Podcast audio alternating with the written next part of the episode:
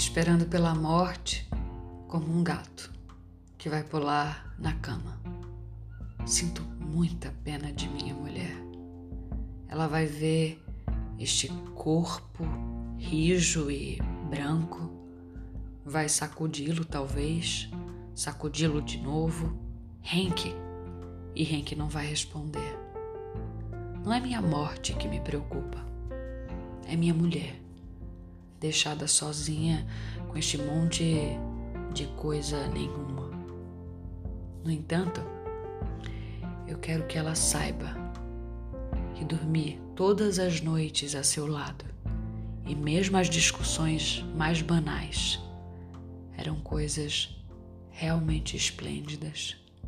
E as palavras difíceis que sempre tive medo de dizer podem agora ser ditas.